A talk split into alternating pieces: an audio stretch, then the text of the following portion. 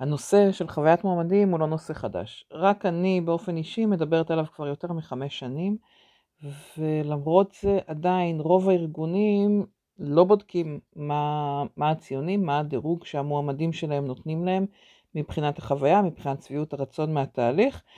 אני אגיד שרובם בטוחים שהכל מעולה, שהכל מצוין ושהם אה, עובדים נהדר, שהמועמדים מרוצים.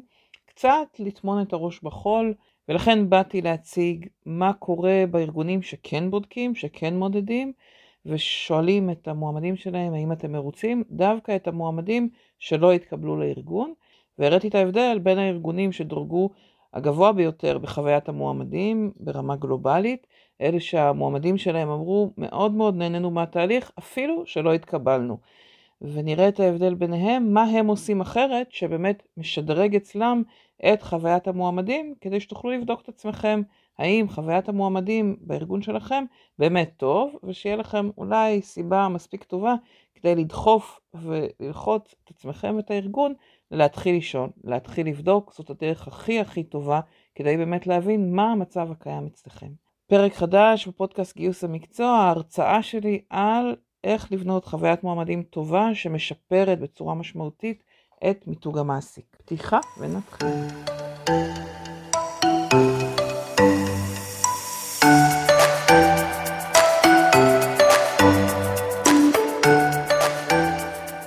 בוקר טוב וכיף שאתם פה, ואנחנו היום פה כדי לדבר על חוויית מועמדים שבונה מיתוג מעסיק מעולה.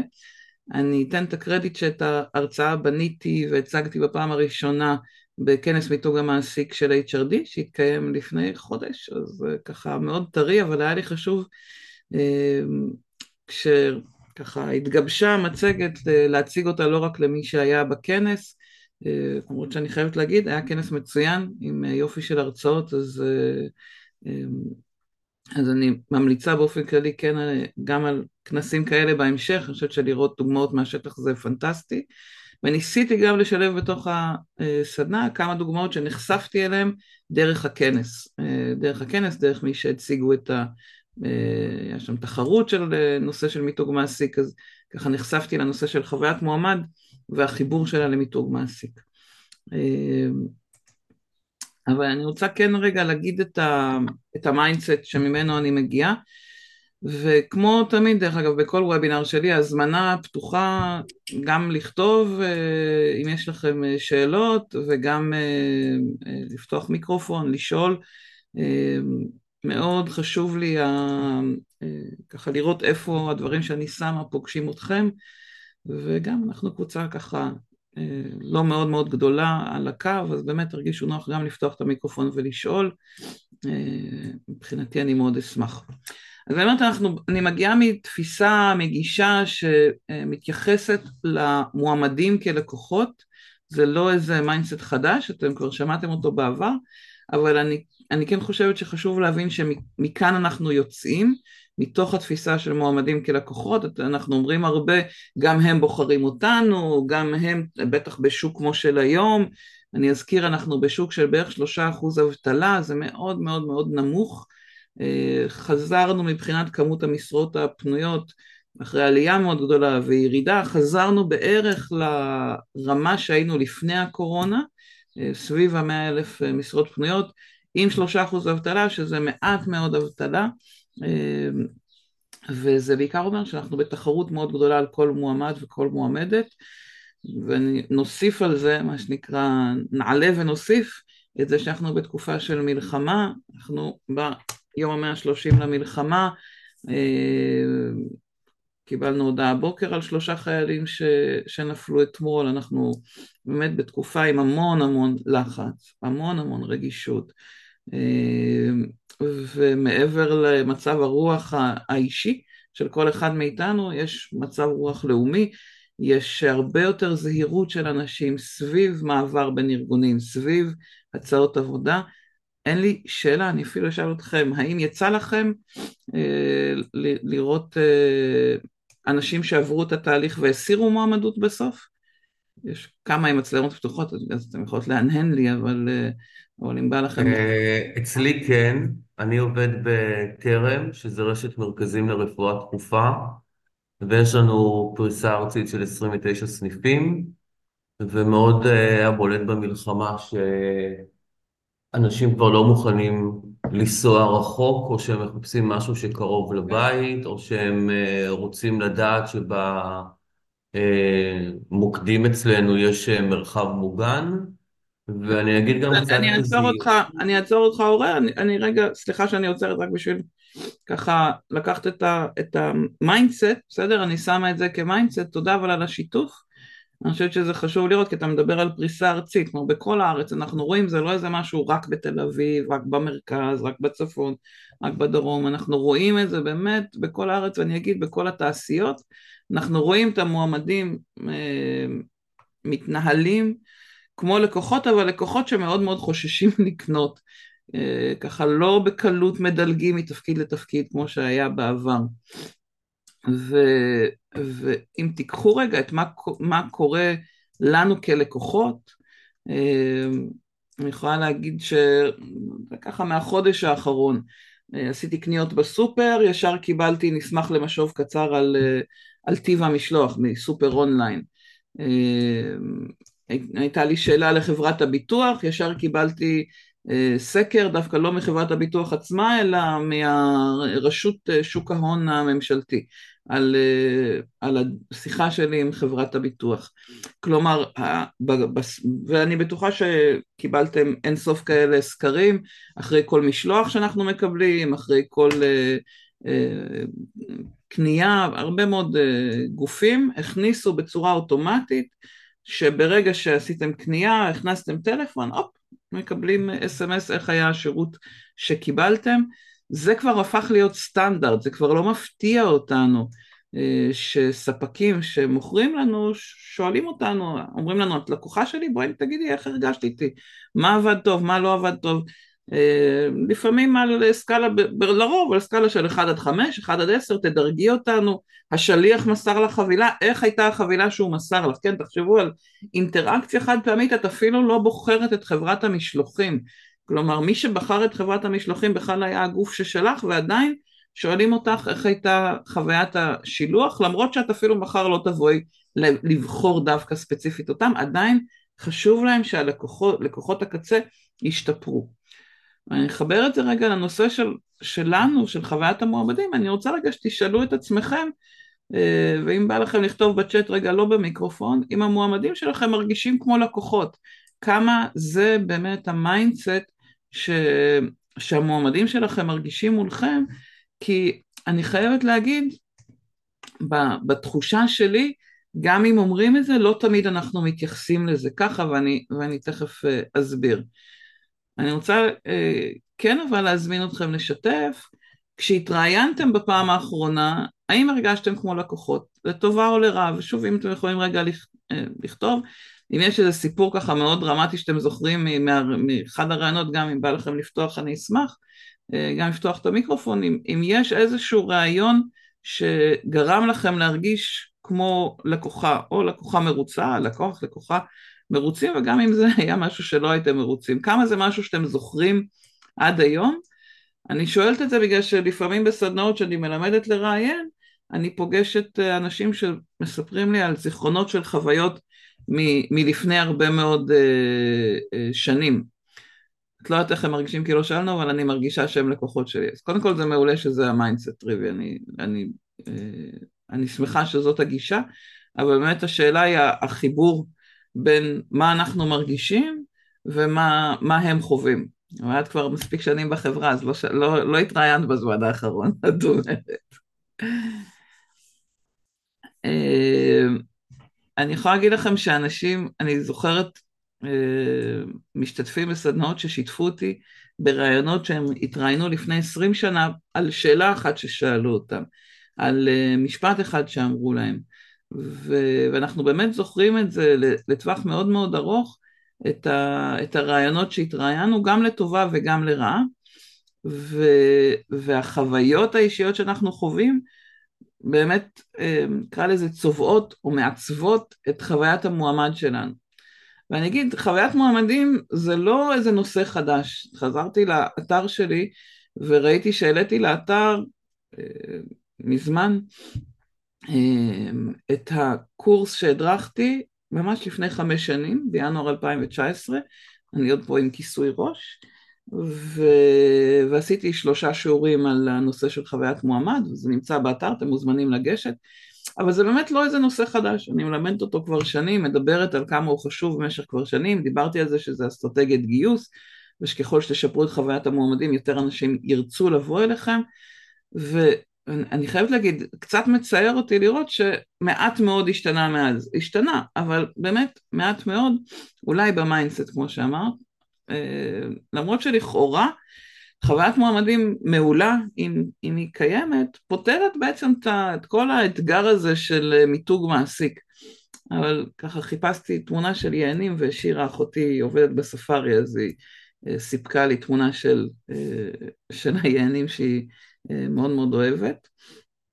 ו, ועל היענים, אתם יודעים, יש את, ה, את המיתוס, שהוא לא נכון, של העניינים שטומנים את הראש בחול, ואני חושבת שבסיפור של חוויית מועמדים אנחנו הרבה פעמים טומנים את הראש בחול, אנחנו אומרים אוקיי אני לא שואלת, אני לא אבדוק, אבל נראה לי שזה בסדר, אני, הרבה פעמים אני שואלת אנשים איך חוויית המועמדים שלכם, תדרגו לי מאחד עד, אה, מאחד עד עשר, ואני בכוונה לא שואלת אתכם, כי תמיד מדרגים לי שמונה, תשע, עשר, אבל אני אומרת רגע בדקתם את זה פעם? אומרים לי לא, לא בדקנו, אז איך אתם יודעים שזה שמונה, תשע, עשר? נראה לנו, נראה לנו שאנשים מרגישים מאוד טוב. שאלנו את אלה שהתקבלו איך זה, ואמרו לנו שהכל מאוד טוב, ואני חושבת שזה לא יפתיע אתכם לגלות שלשאול את אלה שהתקבלו ולשאול את אלה שלא התקבלו, יש תוצאות מאוד שונות. ואני אומרת את זה כי ליוויתי ארגונים שעשו את הבדיקות, גם אם זה נקודתית, גם אם זה חד פעמית. בסקר ש... שיעקב וויקי עשו, סקר מיתוג המעסיק האחרון, 70 אחוז מה, מהמשיבים לא מעבירים סקרי חוויית מועמד וה-19 אחוז, כמעט 20 אחוז שכן מעבירים רק לאלה שהתקבלו. כלומר תחשבו, ועשרה אחוז הנותרים זה מדי פעם, חלקם רק לאלה שלא התקבלו, חלקם אבל זה רק עשרה אחוז. 70 אחוז לא מעבירים בכלל, מתחלקים לחצי חצי בין כאלה שלא יודעים, אז אולי יש שם איזה צדיקים בסדום, ו-35% שמתכוונים להתחיל. אה, אלה שלא יודעים זה פשוט, אה, זה, זה, זה, אה, השיבו על הסקר כאנשי גיוס, אז תחשבו אם אתם אנשי גיוס ואתם לא יודעים, אנשי גיוס ומשאבי אנוש ולא יודעים אם יש לכם סקרי חוויית מועמד. זה, זה אחוזים מאוד מאוד גבוהים של אנשי משאבי אנוש שלא מחוברים למה המועמדים חושבים, איך הולך להם, איך הם מרגישים בתהליך הגיוס, ואני חושבת שזה, בשבילי התמונה של היענים הייתה המתחברת הכי חזק לזה. יש לנו איזשהו פחד, כתבתי על זה השבוע, יש לנו איזשהו פחד ממה יקרה, לפחות בהבנה שלי, מה יקרה אם נתחיל לשאול. אולי נגלה ש... שהם מאוד לא מרוצים, אולי נגלה שהיה משהו שם בתהליך שאני לא יודעת אפילו איך להתייחס אליו. או שזה מגיע מהמקום שאני כבר בטוחה שהכל בסדר, אז אין לי מה להשקיע בזה תקציב. זה דורש תקציב לפעמים להכניס מערכת של סקרים, להכניס מערכת של שאלות. אני אגיד שבהרבה ארגונים כבר יש מערכות כאלה שבודקים את הלקוחות, אבל לא משתמשים בה כדי לבדוק את המועמדים. אמ, אני אשאל אתכם, יש לכם איזה רעיון? למה לא שואלים? כאילו זה משהו שהתעסקתם בו בעבר? רגע, מעניין אותי כי אני ככה הולכת תמיד על הפרשנות שלי, אבל זה לא... מזמינה אתכם לפתוח מיקרופון, אם יש לכם ככה מחשבה סביב זה. למה לא שואלים היום? מה אתם רואים מסביב?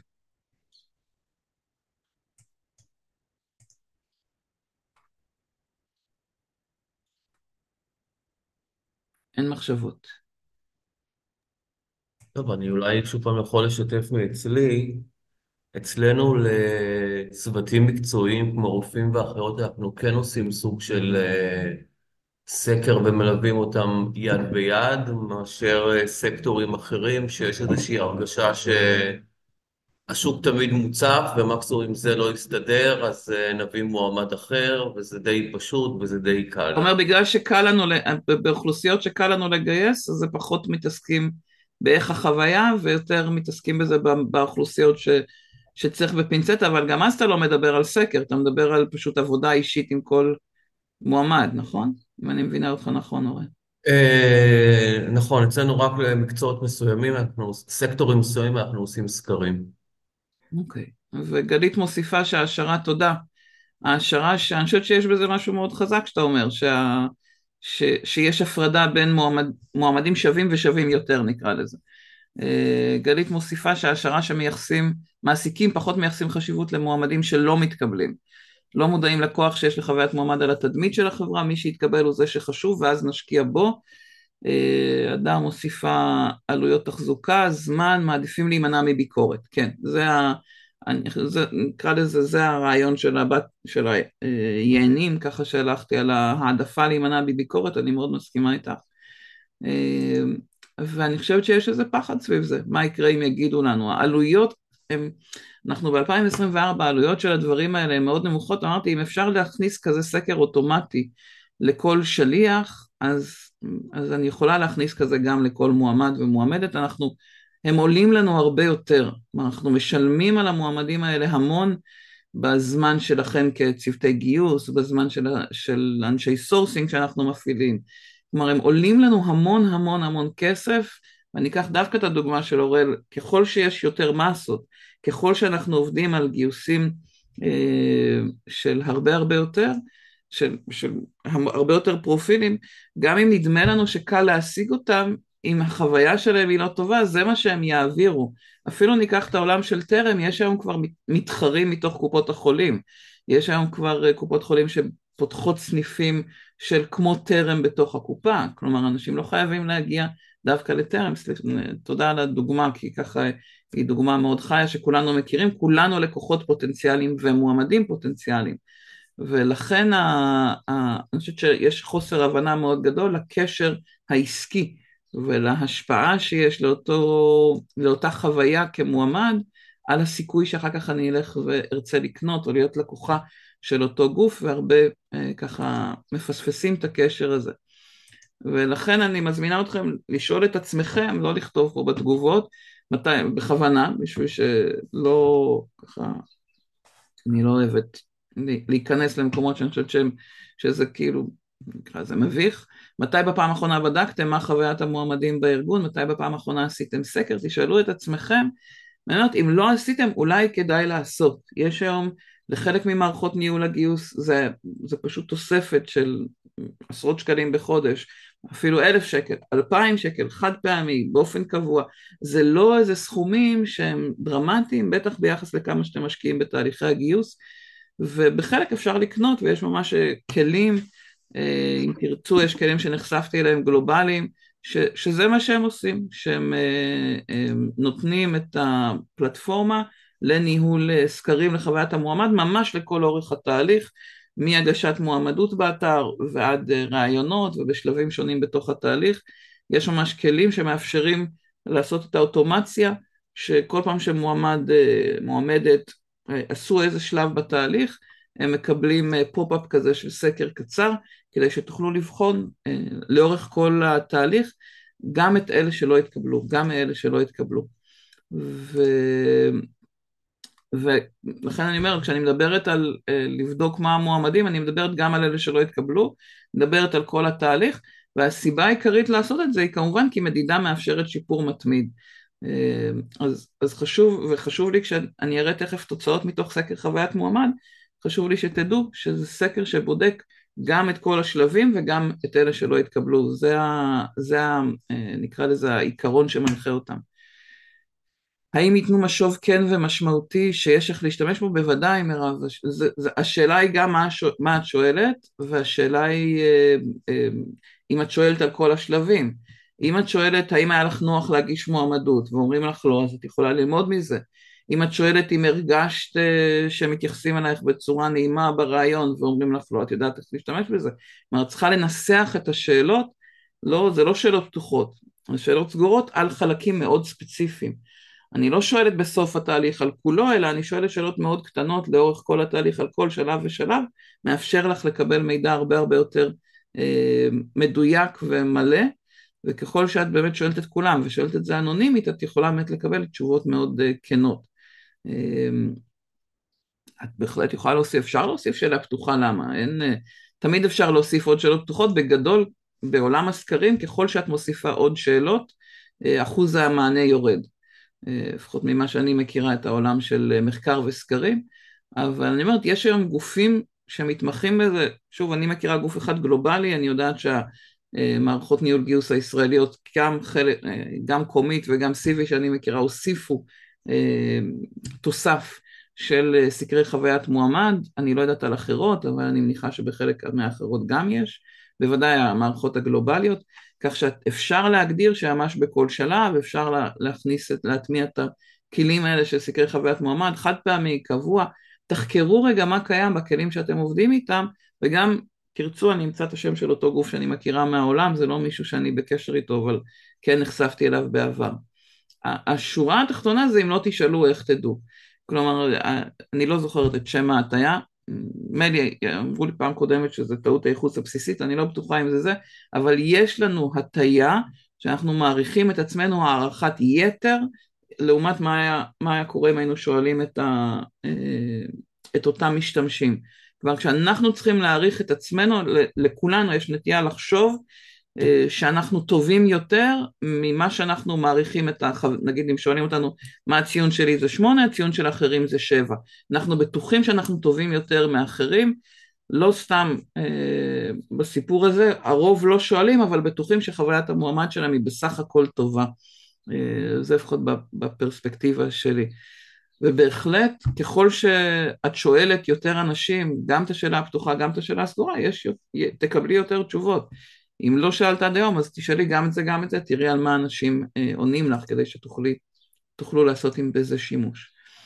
אז לקחתי את סקר חוויית המועמדים של 2022 שהתפרסם בדיוק לפני שנה, תחילת 2023, עדיין לא יצא הסקר של 23, אחרת הייתי לוקחת משם, אבל אני אגיד, אני עוקבת אחרי הסקר הזה כבר יותר מ-12 שנה שהוא בחוץ, אני עוקבת אחריו ממש מהשנה הראשונה שלו, מה שאנחנו, מה שאני אשתף אתכם יחסית מאוד קונסיסטנטי עם וריאציות סביב כניסות של טכנולוגיה וציפיות של מועמדים, בוודאי שיש וריאציות, אבל אה, למרות שזה 22 ולא 23, כן, לא, מ, לא אחד שהתפרסם לפני דקה, בהחלט, בהחלט אפשר לקחת את העקרונות שלו, אנחנו מדברים על משהו שהוא נקרא לזה evergreen, זה תמיד נכון, תמיד נכון החוויה של מועמדים שהם סוג של לקוחות של הארגון, הציפייה שלהם ליחס, הציפייה שלהם שיכבדו את הזמנים שלהם, עוד דברים, זה לא משהו שלהבדל של, של שנה מאז שהתפרסם הסקר יש איזשהו אפקט, ואני מחכה באמת שבדרך כלל מפרסמים את זה בינואר, משהו קרה להם שם השנה, הם עברו איזה שינוי ארגוני, אז הם התעכבו קצת עם הפרסום של הסקר החדש, אבל הסקר הזה כולל תגובות מ-200 אלף מועמדים, ומ-150 ארגונים. בעצם מש, הדרך שבה הם מעבירים את הסקר זה שולחים, אה, שולחים למועמדים של אותו ארגון. כלומר, אם אתם משתתפים בסקר ואתם יכולים, כל ארגון יכול להצטרף ולהשתתף בסקר. באופן חד פעמי במשך השנה, אתם בוחרים את המדגם של המועמדים שלכם ושולחים את הקישור שמזין את סקר חוויית המועמדים הגלובלי, זה גם מאפשר לכם להשתתף באיזה תחרות והם בוחרים את הארגונים שהדירוגים שלהם הם הגבוהים ביותר ואתם יכולים ככה גם לראות את עצמכם מול, ה, מול הבנצ'מארק, בעיניי דבר מדהים, בעלויות יחסית מאוד נמוכות כי הם אה, עמותה. אה, כמה אחוזים עונים על הסקר מתוך כלל המועמדים, אה, צריך לבדוק עם ארגונים, אני מכירה מספרים של בערך 10-20 אחוז, כשאת, כשאת עושה רק לעצמך, לא דווקא את הסקר הזה, אבל, אה, אבל אני לא מספיק יודעת להגיד לך אה, סטטיסטיקה. אני גם חושבת שזה ישתנה בין ארגונים, אז, אבל אין לי, זו שאלה מעניינת, אני צריכה לבדוק את זה שאני, אין לי איזה מספר שאני יודעת לשלוף. אה, אבל אני, אני לוקחת לי לראות אם אני מוצאת לזה תשובה. The Talent Board מדברים על כמעט מיליון וחצי מועמדים ב-1350 חברות שהם חקרו במשך ה-13 שנים מאז, אה, שאלה, הערה? ו, ומדברים על זה שבהתחלה הם, הם היו שואלים ארגון, אה, הם, כלומר הם נותנים לכם לשלוח את זה למועמדים ואומרים תשלחו למועמדים ש-80 אחוז, לפחות 80 אחוז לא התקבלו, היום הם כבר שמו את הרף על 90 אחוז שלא התקבלו. כלומר אתם שולחים את הסקר ל-90% מהמועמדים שלא התקבלו ומבקשים מהם להגיב ולכן חשוב בעיניים האלה להסתכל על הסקר. זה לא סקר למועמדים שהתקבלו. זה דווקא סקר שענו עליו בעיקר אנשים שלא התקבלו. הם פונים גם לכאלה שהתקבלו כי הם רוצים גם לראות את השלב האחרון של הקבלה, הצעת, הצעת עבודה, תהליך הקליטה לארגון. אבל הם מסתכלים ממש על כל תהליך הגיוס מהגשת המועמדות ועד השלב שהם מקבלים הצעה ועל כל אחד מהחלקים יש, תסתכלו, תראו בתוך הדוח המלא, זה, זה מסמך של כמעט 200 עמודים, פחות אנשים עונים כי בהתחלה יש הרבה מאוד אנשים ולאט לאט יש פחות אנשים ו, ולכן חשוב לזכור שאנחנו רואים את הנתונים דווקא מתוך אנשים שלא התקבלו לארגון, זה מה שהם אומרים. אז שתי נקודות שחשוב לזכור כשמסתכלים על האנשים שעונים על סקרי חוויית מועמד. דבר ראשון, אנשים מדברים ומשתפים גם את המעגל הקרוב וגם את המעגל הרחוק, אנחנו רואים וריאציות בסטטיסטיקה הזאת אה, ככה לאורך השנים, טיפה עלייה, טיפה ירידה, יש פה את הקישור, אני אשלח לכם מי שירצה את המצגת, יש לכם פה את הקישור למטה לדוחות שאתם יכולים גם להוריד את הדוח המלא. אנחנו רואים ש, שהיום או לפני שנה 77% מספרים על חוויות טובות למעגל הפנימי ו-56% מספרים על חוויות לא טובות בתהליך. כלומר רוב האנשים יספרו איך היה להם בריאיון למעגלים הפנימיים גם אם היה להם טוב גם אם היה להם רע ולמעגל החיצוני אם היה להם טוב בערך 50% 53% יספרו ואם היה להם רע 32% ילכו ויספרו שהייתה להם חוויה לא טובה בתהליך למעגל חיצוני, מדיה חברתית. אנחנו מדברים על רעיון אחד שמגיע לאלפי ועשרות אלפי אנשים ש, שזה מתגלגל. תחשבו על איזה פוסט ויראלי שמדבר על מישהו שהתראיין ברעיון ש, שהיה לו לא טוב, מגיע ל, ל, לאלפי אלפי אלפי אנשים. רעיון אחד, כלומר אם אנחנו מדברים על ההשפעה, על האימפקט, דיברתם על התקציב, לשים על זה תקציב, מספיק רעיון אחד של מישהו אחד ששאלו אותו שאלה אה, פוגעת, כן, ניקח עכשיו על המילואים, מישהי ששאלו אותה על הריון, על ילדים, משהו אחד, שאלה אחת לא טובה, אם אתם בארגון שיש מנהלים ששואלים שאלה לא טובה, 32% מאלה ילכו ויספרו על זה, על כמה הייתה להם חוויה לא טובה, אין להם בעיה לשים את השם של הארגון, ברגע שזה משהו אמיתי שקרה, אם הם אפילו הקליטו אתכם, תחשבו כמה נזק זה יכול לעשות, זה שהדברים האלה מסתובבים, אתם משקיעים בללמד את ה... אני יודעת כי אני מרצה כל שבוע בארגונים איך לראיין, אני מלמדת את זה. משקיעים כל כך הרבה בהדרכות שלי, אבל לא תמיד משקיעים בלחקור ו, ולבדוק את המועמדים עצמם, איך היה לכם, האם היה טוב, האם היה לא טוב, מה עבד טוב, מה עבד פחות טוב. שלוש הסיבות המרכזיות שעולות מתוך הסקר ללמה אנשים עוזבים את תהליך הגיוס זה חוסר כבוד לזמן שלי, שכר בתוך התהליך, שכר שלא תאם את הציפיות והתהליך לקח יותר מדי זמן. תשימו לב להפרדה בין השניים. חוסר כבוד לזמן שלי אומר שבאתי לראיון ואף אחד לא התייחס אליי, ש... אמ, שקבעו איתי משהו ואחר כך לא בדיוק עמדו בהבטחות, בסדר? זה חוסר כבוד, זו תחושה של, שלא אכפת ממני בתהליך, כן? אם דיברנו על ה mindset של הכוח, אני מגיעה ו, ואני רואה שאף אחד עוד לא הגיע, או מגיע ועוד לא קראו את הקורות חיים שלי, אומרים שנייה אני רק אקרא את הקורות חיים שלך, כל מיני דברים כאלה שאני שומעת ממועמדים. שכר שלא תואם את הציפיות.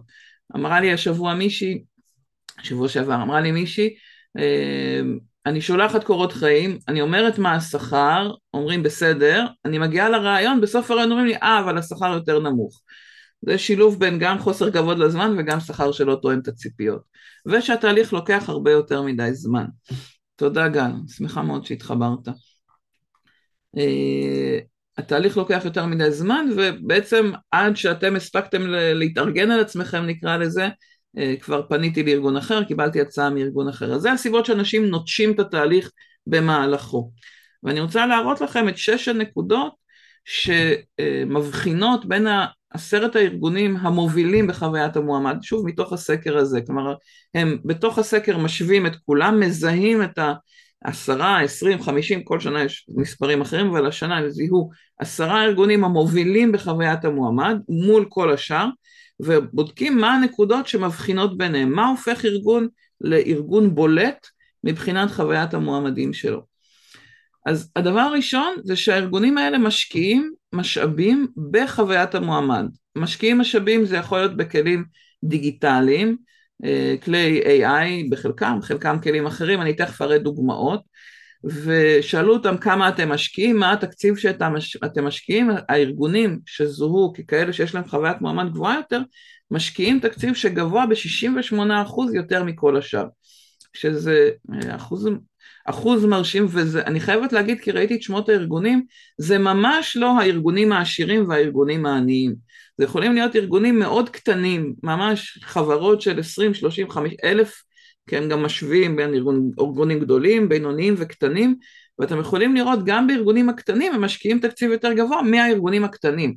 כלומר זה לא בהכרח חייב להיות ארגונים נורא נורא עשירים, אבל זה כן ארגונים שמשקיעים משאבים גם בכלים דיגיטליים, גם בהכשרה של צוותי גיוס וגם ברתימת הארגון כולו לתהליך. כלומר יש פוקוס, הבנה של חוויית המועמדים, הבנה שזה משהו שצריך להשקיע בו אה, אנרגיה ותקציב ומכשירים, מכשירים את כולם כדי שזה לא יהיה משהו שעושים אותו על הדרך, זה כמו הכשרות על שירות ללקוחות לארגון שנותן שירות ללקוחות, זאת אומרת תפיסה של המועמדים כלקוחות, משם אמרנו מגיעים.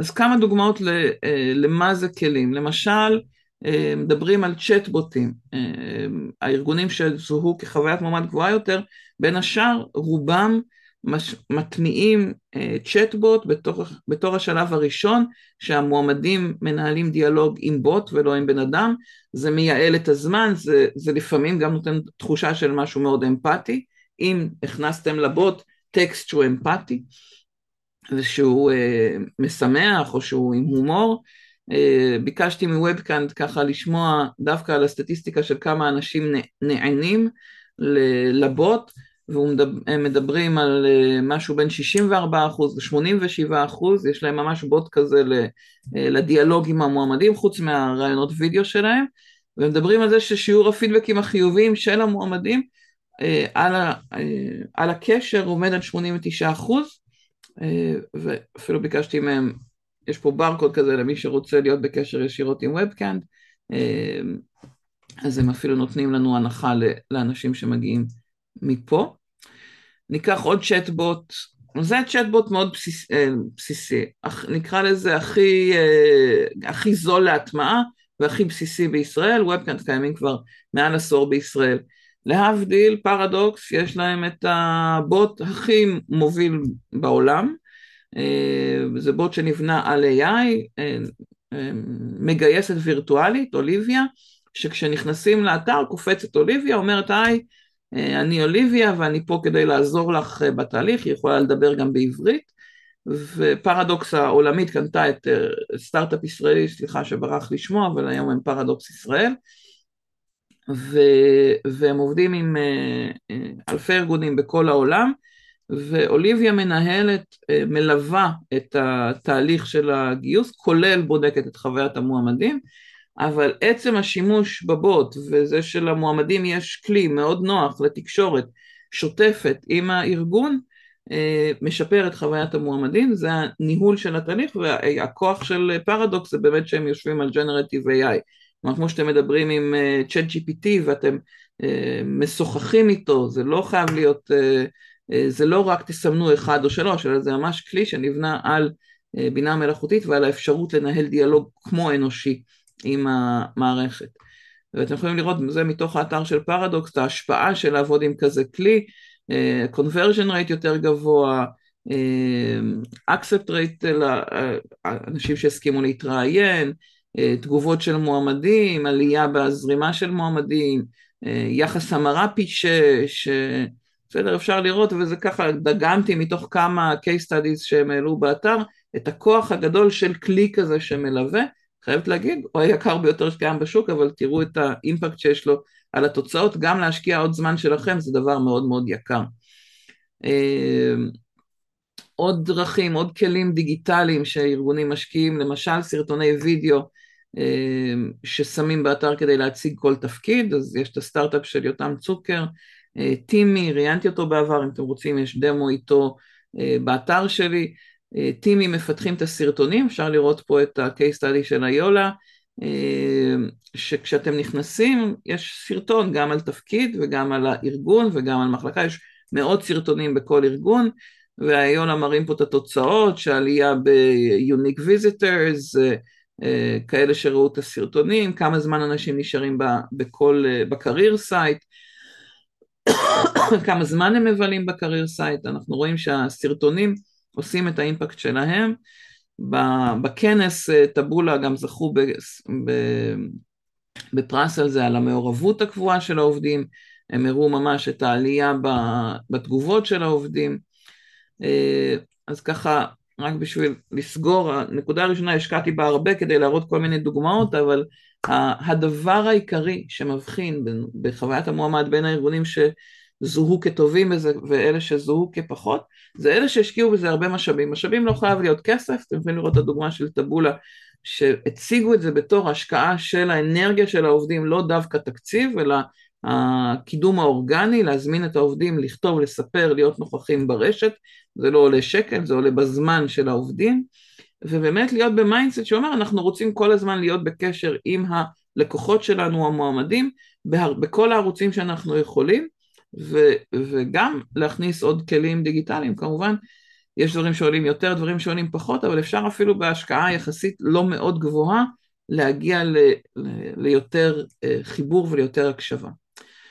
הנקודה השנייה זה הארגונים שזוהו כחזקים יותר בחוויית המועמד, מתייחסים אחרת למועמדים של ניוד פנימי. כלומר, מתייחסים אליהם כלקוחות, נקרא לזה VIP, בונים איזשהו תהליך שהוא מיוחד ומותאם אישית, מחזירים להם פידבק, הארגונים האלה החזירו יותר פידבק לניוד פנימי, 63% יותר מאשר הארגונים שדורגו פחות גבוה בחוויית המועמד, והם רואים שכתוצאה מזה אותם עובדים פנימיים מפנים יותר חברים. כלומר, כשאנחנו, אה, זה נשמע מוזר כי אנחנו חושבים על חוויית מועמד החוצה, אבל לא, חוויית מועמד היא גם פנימה, גם בתהליכים של ניוד פנימי, וככל שאנחנו משקיעים באותם עובדים שהם עושים את הניוד הפנימי, אז, אה, אז זה משפיע גם על גיוס אה, מבחוץ. אה, הבאתי את הדוגמה של ביטוח ישיר כי באמת הם בעיניי פורצי דרך בהצלחה שלהם כבר כמה שנים טובות, כי אני מלווה אותם כבר ב- לעקוב אחרי זה לפחות חמש שנים, וביקשתי משירלי בריסקר שמנהלת משאבי אנוש וסמנכ"לית, סליחה, שהיא מנהלת משאבי אנוש, אה, והציגה בכנס, שאלתי אותה מה הסטטיסטיקה שלהם השנה, והשנה, שנה שעברה, 84% מהתפקידים אוישו דרך ניוד פנימי. אני אגיד, אני מכירה את הנתון הזה של מעל 80% כבר מ-2019. תחשבו, בארגון כזה גדול, עם כזאת תחלופה גדולה, ש-84% מהתפקידים מאוישים דרך ניוד פנימי. אה, ואנחנו מדברים באמת על ארגון אה, עם, עם בפרופיל נגיד של הרבה מוקדים וזה משהו שיש תחושה שכאילו נורא בקלות מתחלפים, איך אה, אמרת קודם, אה, נורא קל למצוא עוד מועמדים חדשים והם אמרו לא, אנחנו רוצים שמי שנכנס יישאר, גם אם נמאס לך מהמוקד הזה בוא נעביר אותך למוקד אחר, נעביר אותך לתפקיד אחר, יש שם המון ניוד וניוד שחוצה את התחום המקצועי רק בתפקידים מאוד מאוד מאוד אה, סופר מקצועיים, רק בהם מגייסים מבחוץ.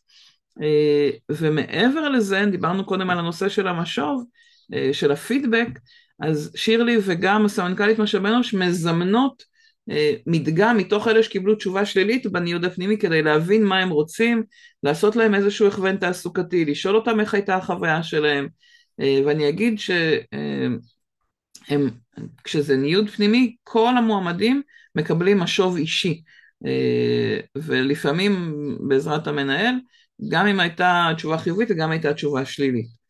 אה, כלומר, הם גם נותנים פידבק לבן אדם וגם מבקשים פידבק בחזרה. רגע תבינו את, ה, אה, את הנתונים האלה. אה, אחד השקפים, גם ויקי שיתפה את זה בקהילה של ה sourcing, אחד השקפים שאותי מלווה הרבה זמן זה השקף הזה, מה, מי אחראי לניוד הפנימי, ואני יודעת שבהרבה ארגונים לא, לא דווקא צוות הגיוס אחראי עליו, אבל רגע תראו מה קורה כשצוות הגיוס אחראי על הניוד הפנימי, נחבר את זה ומתייחס אליו כ-VIP לעומת תהליכי גיוס אה, אחרים, שזה כבר אה, מתווסף, אבל רק, כשרק ההבדל זה צוות הגיוס לעומת צוות HR או צוות פיתוח ארגוני, חצי מהזמן time to fill, כמעט חצי cost per hire, בסדר? הרבה יותר מהר, הרבה יותר זול, גיוס הרבה יותר איכותי, חוויית המועמדים הרבה יותר טובה. כלומר, יש, האימפקט על זה שהגיוס יושב, גיוס של ניוד פנימי יושב בידיים שלנו הוא שיפור משמעותי בכל המדדים של הגיוס. רק מזה שפשוט העבירו את ה ownership לצוות הגיוס. בעיניי שקף אה, דרמטי. זה לא אומר שאני לא חושבת שצוות HR או הפיתוח הארגוני צריך, אה, אה, אני לא חושבת שהם צריכים להיות מנותקים, אני חושבת שזו עבודה משותפת, אבל אני חושבת שההובלה צריכה להיות בידיים של הגיוס, כי זה תהליך גיוס, ניוד פנימי, גם אם הוא משפיע על ההתפתחות האישית, ואנחנו המומחים בעיצוב תהליכי גיוס. הנקודה השלישית שמפרידה בין הארגונים הטובים ביותר בחוויית מועמד לכל השאר, אה, וזה משלים את מה ששמענו קודם על מה גורם לאנשים לעזוב את התהליך, זה שמכבדים, אותם ארגונים מכבדים את הזמן של המועמדים, אה, וחוץ מזה גם התהליכים מהירים יותר ב-58%, מחזירים תשובה מהירה יותר, אה, זה מוביל בסוף ל-67% פחות הסרות מועמדות. דיברנו קודם על כל מיני דוגמאות של, של כבוד לזמן, ו- ואני אגיד, זה מדהים כמה הדבר הזה יציב. מאז שאני מכירה סקרים זה הדבר הכי הכי יציב, וזה מעניין שכשאתם שואלים אה, אה, מעסיקים, אני מביאה הרבה פעמים בסדנאות שלי את, ה, את הדוגמה של מועמדת החרה לך ולא הודיעה, שלפעמים זה פשוט קורה כי הייתה תאונה או הייתה איזה טעות בזימון, זה אחד הדברים שהכי מפריעים למע, למעסיקים, למנהלים, שמישהו איחר לי, כלומר אנחנו רגישים בדיוק באותה מידה לכבוד לזמן שלנו, אבל לא בהכרח מכבדים את הזמן של מועמדים באותה צורה, או לא מאוד, יש איזו גישה של שיחכו לי, שאני החשובה יותר, אני המנהל, מנהלת, אה, אנחנו הארגון חשובים יותר והם צריכים אותנו, בלי שאנחנו זוכרים שהם בעצם הלקוחות, אנחנו צריכים אותם, אה, לא פחות. אני אעצור רגע כי אני מדברת יותר מדי ואני אשאל אם זה מתחבר לכם, אם אתם uh, ככה רואים את ההתמודדות עם הנושא הזה של, ה, של הזמן גם ב, ביום יום שלכם בארגון. כמה זה משהו ש, שעולה בשיח שלכם. אני אשמח שתכתבו. ואני אחבר את זה רגע לכמה מיתוסים שככה אני מכירה שמסתובבים בסיפור הזה של הזמן. אני שומעת הרבה פעמים, כן, אני מלמדת הרי לראיין, אז הרבה פעמים שאומרים לי, טוב, אבל זה לא יפה להגיד ישר בסוף הראיון איך היה הראיון. אה, או אומרים לי, אני, אפילו אם בתוך הראיון אנחנו החלטנו שזה לא מתאים, אז, אה, אז אנחנו לא נחזיר לו מיד תשובה, אני לא אגיד לו בזמן ההון כדי שיחשבו שהתלבטנו, שזה לא יעליב אותם שהחלטנו כל כך מהר, זה לא מעליב, וזה לא מחמיא שלקחתם יותר זמן, זה רק מבאס שאני צריכה לשבת ולחכות. גלית מתחברת, אומרת לגמרי זה משהו שצריך לעבוד עם המנהלים, תודה, ולא רק צוות אחריות. צוות הגיוס צריך להוביל, לא על החוויה, זה אני מסכימה איתך מאה אחוז. זאת אחריות משותפת של כל הארגון, כי זה לקוחות אלה לקוחות של כל הארגון, הכוונה היא רק להובלה, ההובלה צריכה, בעיניי, צריכה להיות של הגיוס, מאה אחוז מסכימה איתך, זה לחלוטין, אפילו רוב הזמן האינטראקציה היא בכלל לא מול צוות הגיוס, הרבה פעמים האינטראקציה היא רק מול המנהלים, זה לחלוטין לא, ה... תודה על הדיוק הזה, אני לא מדברת על אחריות על החוויה, אני מדברת על אחריות על הובלת אה, תהליך הניוד הפנימי דיברתי קודם, ובכלל אה, גם בחוויית מועמד, הובלת התשתיות לא בהכרח אה, הובלת האינטראקציה, אפילו אם משאבי אנוש לא מראיינים, אלא רק המנהלים מראיינים, עדיין אנחנו נהיה אלה שנדורג על חוויית המועמד, כי זה אחריות ההובלה היא שלנו. אבל בהחלט זה אחריות שכל הארגון צריך, אה, אה, מעורבות של כל הארגון. יש מנהלים שמייבשים את המועמדים כדי לראות איך הם מתפקדים בחוסר ודאות, חבל על זה, זה מיותר, זה רק עושה נזק. בניגוד, ל, נקרא לזה, לתפיסה הרווחת, להכניס שלבים ללא מגע יד אדם בעזרת בוט, מייעל את התהליך, משפר את החוויה. ראיתם את הדוגמאות ששמתי בהתחלה? יש לנו איזו קונספציה שבוט אה, או משהו אוטומטי פוגע בחוויה, כי אנחנו זוכרים את הבוטים של תלחץ אחד, תלחץ שתיים, הבוטים שקיימים היום בשוק הם בוטים שנשענים על OpenAI, על, אה, על כלים, או הרבה מה, לא בכל התעשיות, אבל, אה, או לא כל הפתרונות הם כאלה בוטים, אבל כבר קיימים כאלה בוטים שמאפשרים שיחה אישית. אנחנו רואים גם בעולם של רפואה וגם בעולמות אחרים, אנשים מאוד שמחים שיש אה, מענה שמגיב להם, מתייחס אליהם, שאנחנו רואים שהבעיות שלנו נפתרות אפילו בלי בן אדם, אני מעדיפה את המהירות מאשר שבן אדם יהיה שם. אני חווה את זה למשל מול בזק, יש שם בוט שבודק את הסטטוס, לא שיחה אפילו, אבל אני יכולה לטפל בבעיה שלי גם בלי שאני מגיעה לבן אדם, וכל מה שאני רוצה זה שהבעיה תיפתר, לא חייבת את הבן אדם. כל עוד דואגים לתהליך שלי ומטפלים בי ומעבירים, לא חייבים שם בן אדם, ובגלל שאנחנו כל כך בקונספציה שחייבים בן אדם, אנחנו בונים תהליכים פחות מהירים, פחות נעימים, פח, עם חוויית מועמד פחות טובה, וחשוב, חשוב, חשוב ככה לבדוק את האופציות שקיימות כדי לשפר את החוויה. הנקודה הרביעית זה רעיונות אה, הוגנים, מועמדים מחפשים רעיונות בלי הטיות, מובנים, שקופים, עם שקיפות לגבי השכר, אה, אני לא אדבר עוד על רעיון התנהגותי מצבי, אתם יודעים שאם מעניין אתכם את הנושא של שיפור רעיונות אתם מוזמנים לפנות אליי, רציתי רק להביא את הדוגמה אחת אה, של ארגון שהכשרנו בו, אה, כבר בארבע שנים האחרונות מכשירים בו את צוות הגיוס, והם רואים לראיון בארגון מאוד גדול בקבוצת אלקטרה, נתונים שרויטל שיתפה בעבר, הייתה, עשיתי איתה אפילו וובינר על זה, והיא דיברה על זה שאפילו תוך אה, שנתיים או שלוש הצלחנו להוריד, הם הצליחו להוריד את אחוזי התחלופה בשלושה חודשים ראשונים מ-17% ל-5%, רק בזה שהכנסנו תהליך של רעיונות שיותר ממקד את, ה, את המיון של עובדים חדשים, ושוב זה משפר גם את חוויית המועמד, שאני מרגישה ששואלים אותי שאלות הוגנות, שאני מרגישה שמתייחסים אליי בצורה מקצועית, ששקופים אותי, אומרים לי מה, מה הבינו לגביי. הנקודה החמישית זה שנותנים פידבק וגם מבקשים דרך אגב, אבל קודם כל, שנותנים פידבק לפיינליסטים, אומרים להם מה היה, למה החלטנו בסוף שלא, מה עבד טוב אצלך ומה עבד פחות טוב, למה החלטנו בסוף לא לגייס אותך, לא רק כי מישהו אחר יתקדם, שזו התשובה הסטנדרטית או מה, מהספר, אלא ממש להסביר מה היו הפערים, מה היו הקשיים, מה את צריכה לעשות כדי להשתפר בפעם הבאה. אה, פידבק מחזק את תחושת ההוגנות בתהליך וגורם לאנשים באמת אה, לרצות, לרצות להיות חלק מכזה ארגון ואפילו לפנות פעם שנייה ולפנות פעם שלישית. אה, שוב בדוגמה של ביטוח ישיר הם נותנים פידבק לכל המועמדים ומאפשרים גם אם זה בתהליכי מיון כאלה של מרכזי הערכה וכזה, מי שמבקש גם נותנים להם סקר לשמוע איך היה ויש מועמדים שרוצים פידבק ויש להם ממש זמן שהם קובעים לשיחה אישית למי שרוצה, למי שמבקש את זה.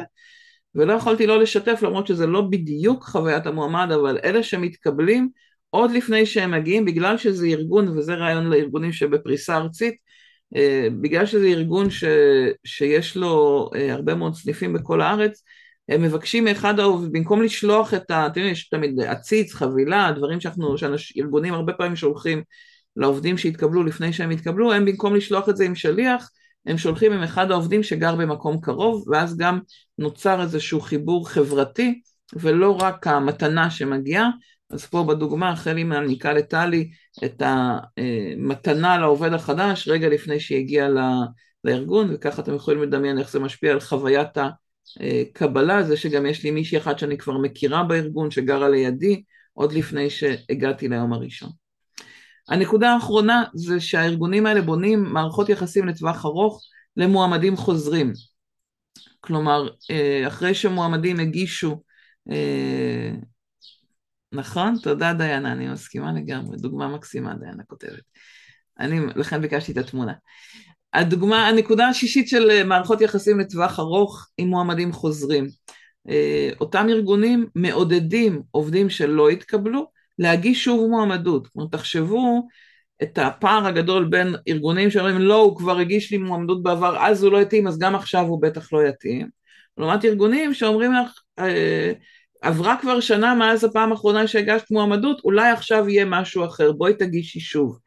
לפנות לאותם מועמדים שכבר היו בתהליך שאולי אז לא התאימו, אבל עכשיו יכול להיות שהם התאימו, יכול להיות שעברה שנה, יכול להיות שעברה שנתיים. שמרו איתם על קשר אחרי הדחייה, חיברו אותם לאיזה ניוזלטר, אמרו להם נפתחו עוד משרות, בואו נבדוק, אז לא התאמת לזה, אולי היום תתאימי לזה. כלומר החוויה שזה שלא התאמתי פעם אחת לא אומר שאני אף פעם לא אתאים, היא חוויה נורא מחזקת, יש חוויית כישלון כזאת כשאנחנו לא מתקבלים לאיזה ארגון, למרות שרוב המועמדים לא מתקבלים. וזה שהארגון שומר איתי על קשר משפר בצורה דרמטית את חוויית המועמד וכמובן מגדיל לכם את אחוז המועמדים הרלוונטיים. ואם ככה עולה לכם השאלה איך לבנות uh, חוויית מועמד, uh, קודם כל על הלמה זה בגלל שזה משפיע על הלקוחות, זה משפיע על הפניית חברים, גם אם אני לא התקבלתי אני אפנה אחרים, uh, אמרנו בערך 90% לא מתקבלים בממוצע. מה אפשר לעשות? אפשר לעשות כנסים ומיטאפים ולהזמין גם את המועמדים שלא התקבלו, אפשר להוציא ניוזלטר עם עדכונים מקצועיים או עסקיים שכל מועמד ברגע ששלח, מועמד מועמדת ששלחו קורות חיים, אוטומטית מצטרפים לאותו דיוור, וגם לשלב שם פרסומים. אפשר לייצר איזו קהילה מקצועית בוואטסאפ או בפייסבוק או בלינקדאין, כן? אפשר לייצר ערוצים ברשת עם תוכן ולהגיד בואו תהיו איתנו בקשר אה, ברשת. אני, אני תמיד אומרת תסתכלו על מה שאני עושה, מה, אני רק בן אדם אחד, אם הייתם כארגון עושים משהו מהדברים האלה לאנשי מקצוע שלכם, מיטאפים, וובינארים, זה לא עולה, חוץ מהזום 15 דולר לחודש, זה לא עולה כסף לעשות את זה, זה עולה בזמן, זה עולה בהחלטה, זה עולה במשאבים של, של תשתיות, באמת, אבל אני תמיד אומרת, אם אני יכולה כעסק עצמאי לעשות את זה, כל ארגון יכול לעשות את זה, זה רק עניין של ההחלטה, להשקיע בזה זמן, להשקיע בזה אנרגיה, כדי לשמור על קשר עם הקהילה שלכם. אז רגע, איך מודדים חוויית מועמד, ואני אסכם עם הטיפים העיקריים שלי בשבילכם למה לעשות מחר, ככה אנחנו ממש בסוף, אז אם יש שאלות או דברים שעולים לכם, וגם מחשבות אם יש לכם, אני אשמח אם תשתפו. Uh, אז מודדים חוויית מועמד בסקרים למועמדים אחרי כל שלב בתהליך. אם תורידו את הסקר אז תוכלו לראות את הניתוחים, מתוך זה אפשר להסיק את השאלות שהם נשאלו, כדי שיהיה לכם ככה בנק של הרבה מאוד שאלות ש, ששאלו שם. למדוד את הנשירה ולמדוד את ההתמדה בתהליך ולשאול למה, למה פרשתם, מה גרם לכם לעזוב, אה, לתת רשימה של, אם אפשר גם בפתוח, אפשר גם בסגור ולתת לאנשים רק לסמן את הסיבות. Net Promoter Score, אחת השאלות הכי חשובות, האם היית ממליצה על התהליך בארגון לחברים? אה, אלה, זאת אחת השאלות המרכזיות שתמיד חשוב לשאול אותן אה, ולהשוות לאורך זמן, האם איך שאנשים, גם אם אתם שואלים רק שאלה אחת, זאת השאלה שכדאי לשאול, האם היית ממליצה על התהליך, אה, כי יש, יש פערים, יש הבדל בין איך היה לי לבין אה, האם הייתי ממליצה לחברים, ממליצה לחברים משלב גם את איך היה לי וגם לוקח את זה לאיזו רמה יותר גבוהה, כאילו מילא אני אסבול אבל חברים שלי לא הייתי רוצה שיסבלו, ואמרתי בחלק ממערכות ניהול הגיוס אפשר לשלב את זה ממש אוטומטית ואני מאוד מאוד ממליצה להטמיע את זה כחלק מהתהליך. אז ממה להתחיל מחר בבוקר? קודם כל אה, להריץ סקרים למועמדים לאורך כל התהליך, גם למועמדים שלא התקבלו, זה הדבר הראשון, זה הדבר הראשון הכי חשוב כדי שתתחילו למדוד אצבע על הדופק, להבין איפה אנחנו נמצאים. דבר שני, אה, להתייחס בצורה אחרת, VIP ממש, לניוד הפנימי. אה, יש גם ממש וובינר שעשיתי על ניוד פנימי, הרצאה שלמה רק על ניוד פנימי, סטטיסטיקה על ניוד פנימי בכל העולם, אז אם אתם לא בטוחים איך לעשות את זה, רוצים גם סביב זה, אז תיכנסו לאתר למוריציו אייל ותכניסו, תכתבו ניוד פנימי, תגיעו להרצאה שלמה שיש רק על זה ומצגת להורדה שאפשר.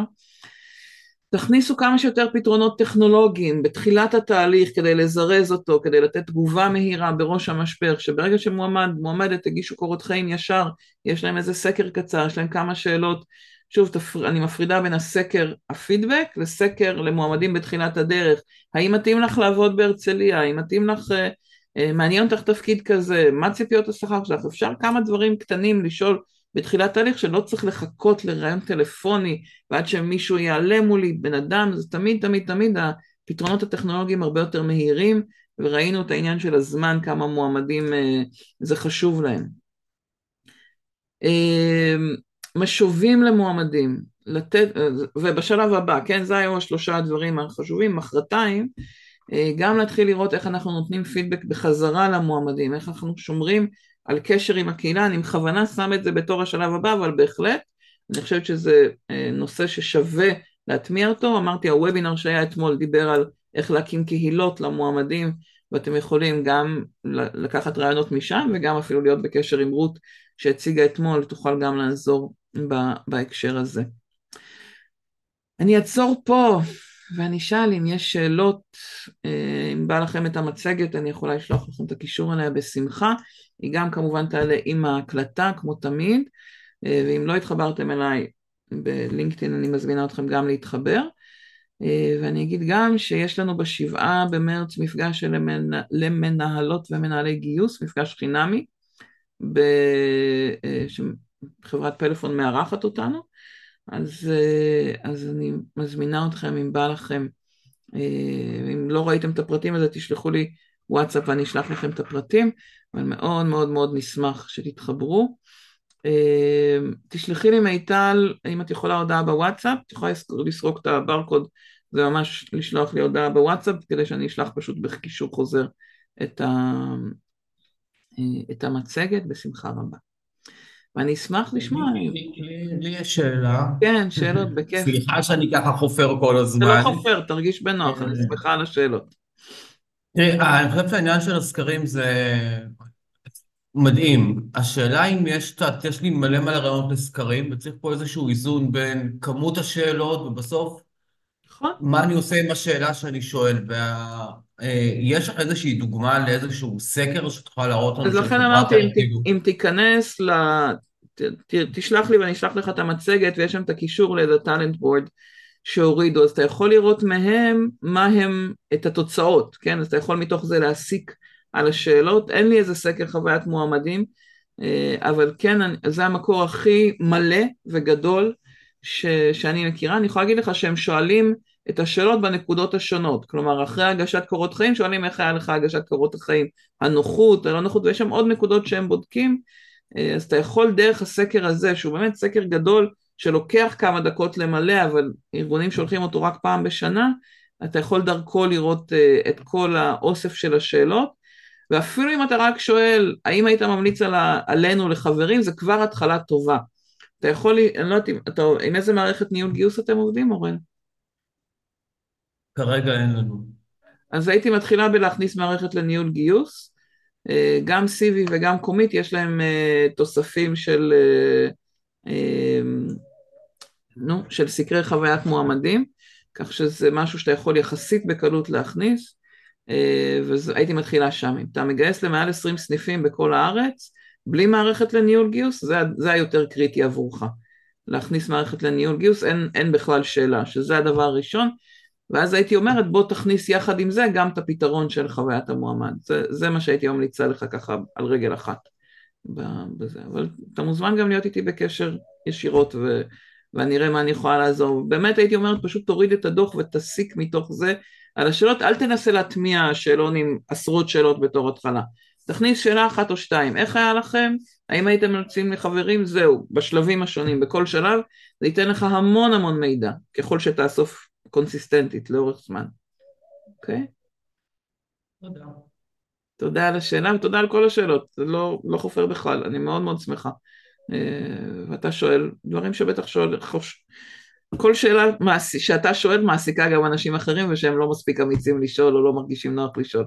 אז טוב שלקחת, פתחת את המיקרופון ומאוד מאוד שמחה שהתחברת ואתה מאוד מוזמן להיות בקשר. אה, ותודה לכולכם שהייתם ונשארתם איתי עד הסוף. והרבה הרבה הצלחה. הלוואי ונראה איזה שינוי ככה, אה, ושהשינוי יתחיל בכם, ושיהיו לכולנו ימים טובים יותר ובשורות טובות, ושכל החטופים יחזרו הביתה וכל החיילים יחזרו לשלום. אמן ואמן כמה שיותר מהר. ביי לכולם, יום טוב, שבוע המשך, שבוע טוב.